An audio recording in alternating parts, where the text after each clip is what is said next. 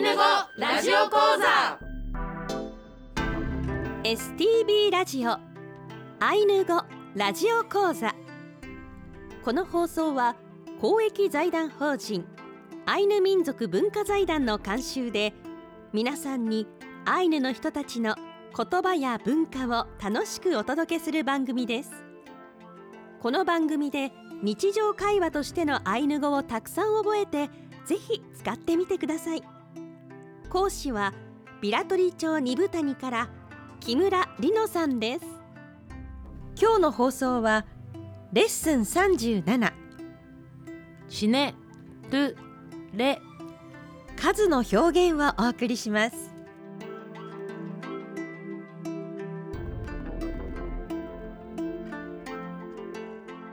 イランカラプテ木村里乃セコロクレヘヤン。おはようございます。木村里乃です。イランカラプテ原田圭介セコロクレヘヤンおはようございます。原田圭介です。イランカラプテ関根健治セコロクレヘアン関根健治です。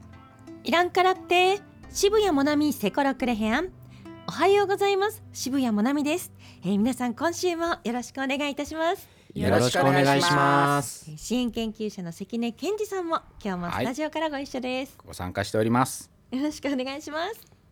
さあ先週もいろいろと皆さんにインタビューをさせていただいておりますけれどもあの原田くんっはい。て本当にアイヌ文化にもそしてアイヌの言葉にもとても詳しいなと思ってうん。講座をこう一緒に進めてきているんですけれどもそもそもアイヌ語のととかこうアイヌ文化のどんなところに興味を持ってこの世界に飛び込んできたんでしょうか？えーそうですね。僕は高校3年生の時にあのいろいろ大学に進学しようと思っていろいろパンフレットとか見てたら札幌大学にウレシパクラブっていう団体があってアイヌ文化を学ぶサークルがあるっていうのを知ってですねあの興味本位でというか、まあ、ちょっと気になってそのウレシパクラブに入ってみたらアイヌ文化とかアイヌ語とかいろいろ僕らの身近にはああるけど今まで何も知らなかったことを学んできてですねとても面白いなって思ってもっと勉強したいと思思ってですねビラトリ町に移り住んでケンチさんのところでアイヌ語とか、まあ、リノちゃんと一緒に保存会で踊りの勉強とかしてきたっていう感じですね。うん、いやすごいですよね。うん一番こう好きだな楽しいなって思えるのは何ですか？一番好きだなって思うのはやっぱりアイヌ語地名ののことですかね、あの自分が僕は札幌の東区出身で内房っていうところが近くにあるんですけど内房も内房小さい川っていうアイヌ語から来てる地名だっていうことに気がついた時にあこんなに身近にあのアイヌ語とかがあったのに気づいてなかったんだなっていう結構カルチャーショックじゃないですけどその衝撃が未だに結構あって北海道の地名を車で運転してる時に見かけるたびにあこれはどういう意味があるのかなこういう意味なのかなとか考えるのが好きですね。うん。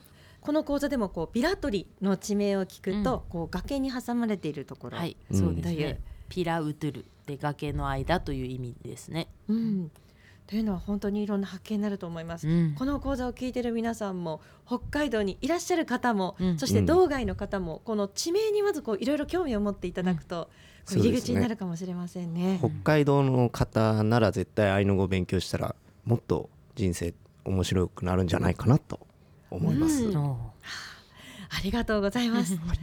さあそれでは今日もこの4人で参りましょう。ウトゥラのありききアンロー一緒に頑張りましょ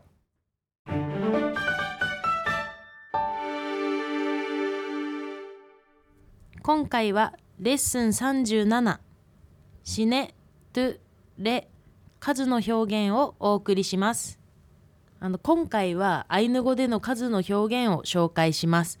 やはりこう数の数え方とかって、うん。どんな言語を覚えるにも、うんうん。まずこう覚えたくなるというか、うん。ここから入る場所ですよね。うんうん。なのでぜひ皆さんもこの数の数え方を覚えていただきたいですね。はい、はい。で何を数えるかで数え方がいくつかあるのであのいくつか例を紹介したいと思います。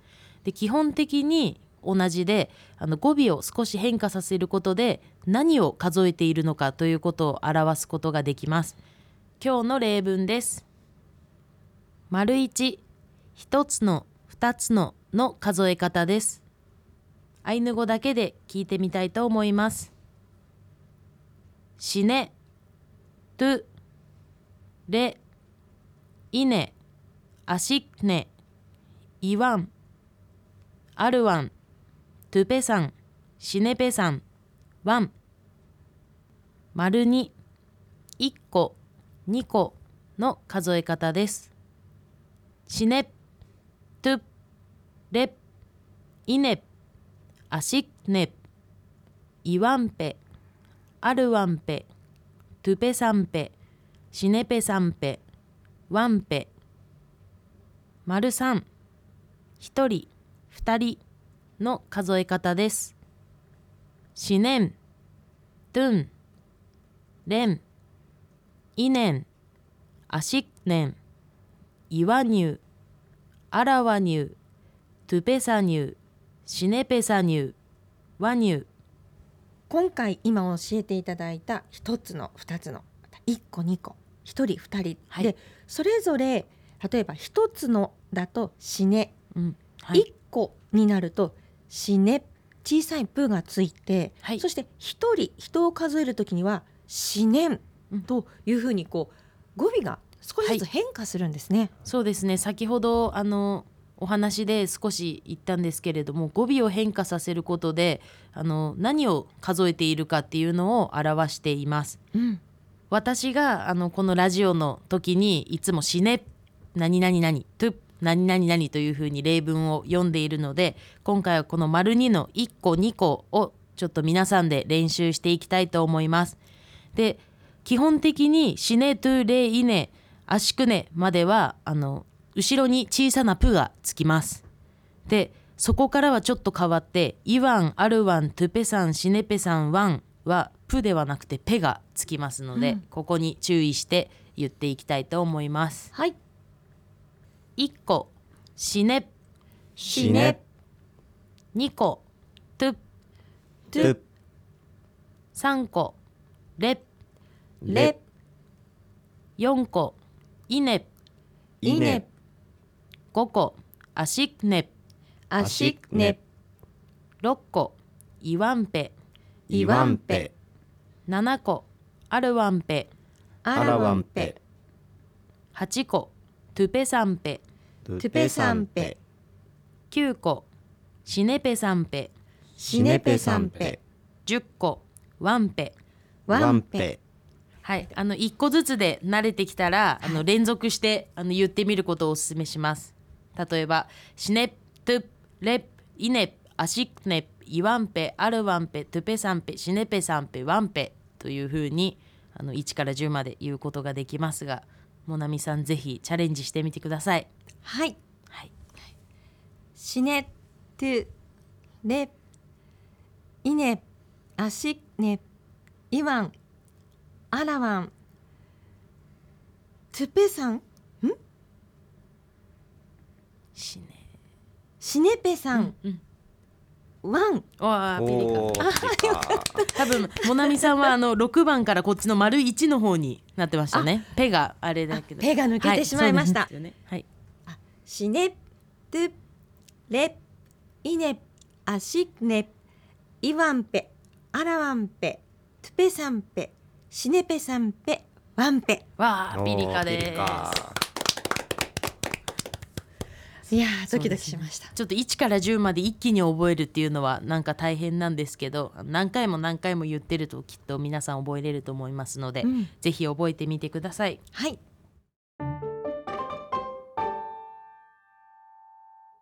では例文4です。シネピンネチャペ。一匹のオス猫。例文5です。ピンネチャペシネオス猫が1匹。例文の4と5では文章の中に出てくる数の表現をご紹介しました。先に数を言うときには丸4の例文のように「死ねピンネチャペ」1匹のオス猫。というように言いますで反対に数を後に言う場合は丸5の例文のように「ピンネチャペシネ」オス猫が1匹というような言い方をします。で「死ね」や「死ね」の数え方では何匹だったり何頭だったり何個だったりいくつだったりなど表す幅が増えてあの範囲が広いことが分かります。はいあの今回あの丸4丸5の例文で一番大事なのはあのピンネチャペオス猫というのがあるんですけれども先に1匹のオス猫と言いたい場合はシネピンネチャペと言ってシネピンネチャペとプをつけてはいけません。で反対にあの5番の例文のようにオス猫が1匹というように1匹を後に言いたい場合はピンネチャペシネというようにプをつけます。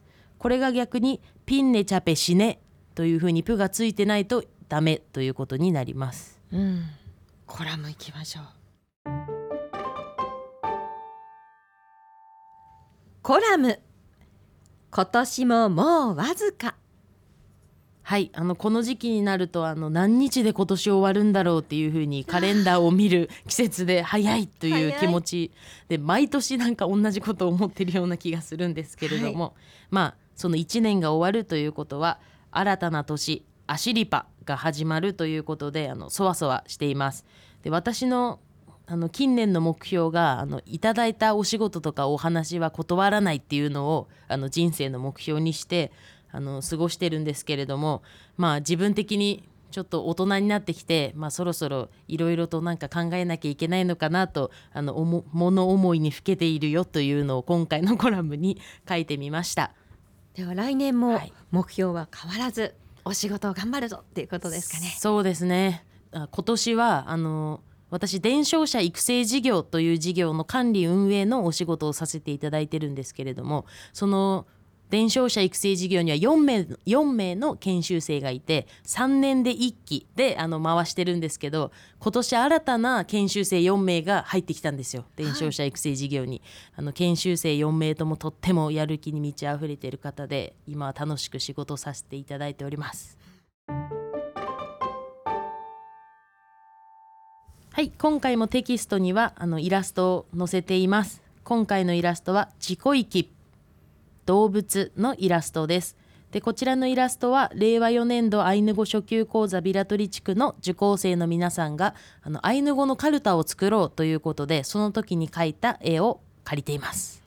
チコイキっていうのは動物の総称なのであのいろいろな動物を描いてくれていますね、それぞれアイヌ語を教えてもらっていいですか？はい。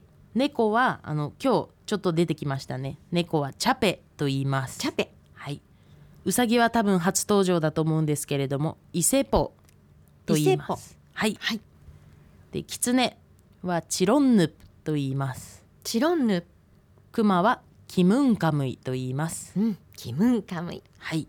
このクマさんはこうキムンカムイこうね山の神というよりはねとても可愛らしはいいクマさんですね、人形のようなクマさんですね。はいそれでは今週はここまでです。来週はレッスン38サンタクロースエッナンコロ何々でしょう。何々だろう。の表現をお送りします。リノ先生原田くんケンジさんイヤイライケレー。ありがとうございました。やいらいけれパックのね今週はここまでです。スイウヌカランロまたお会いしましょう。スイウヌカランロ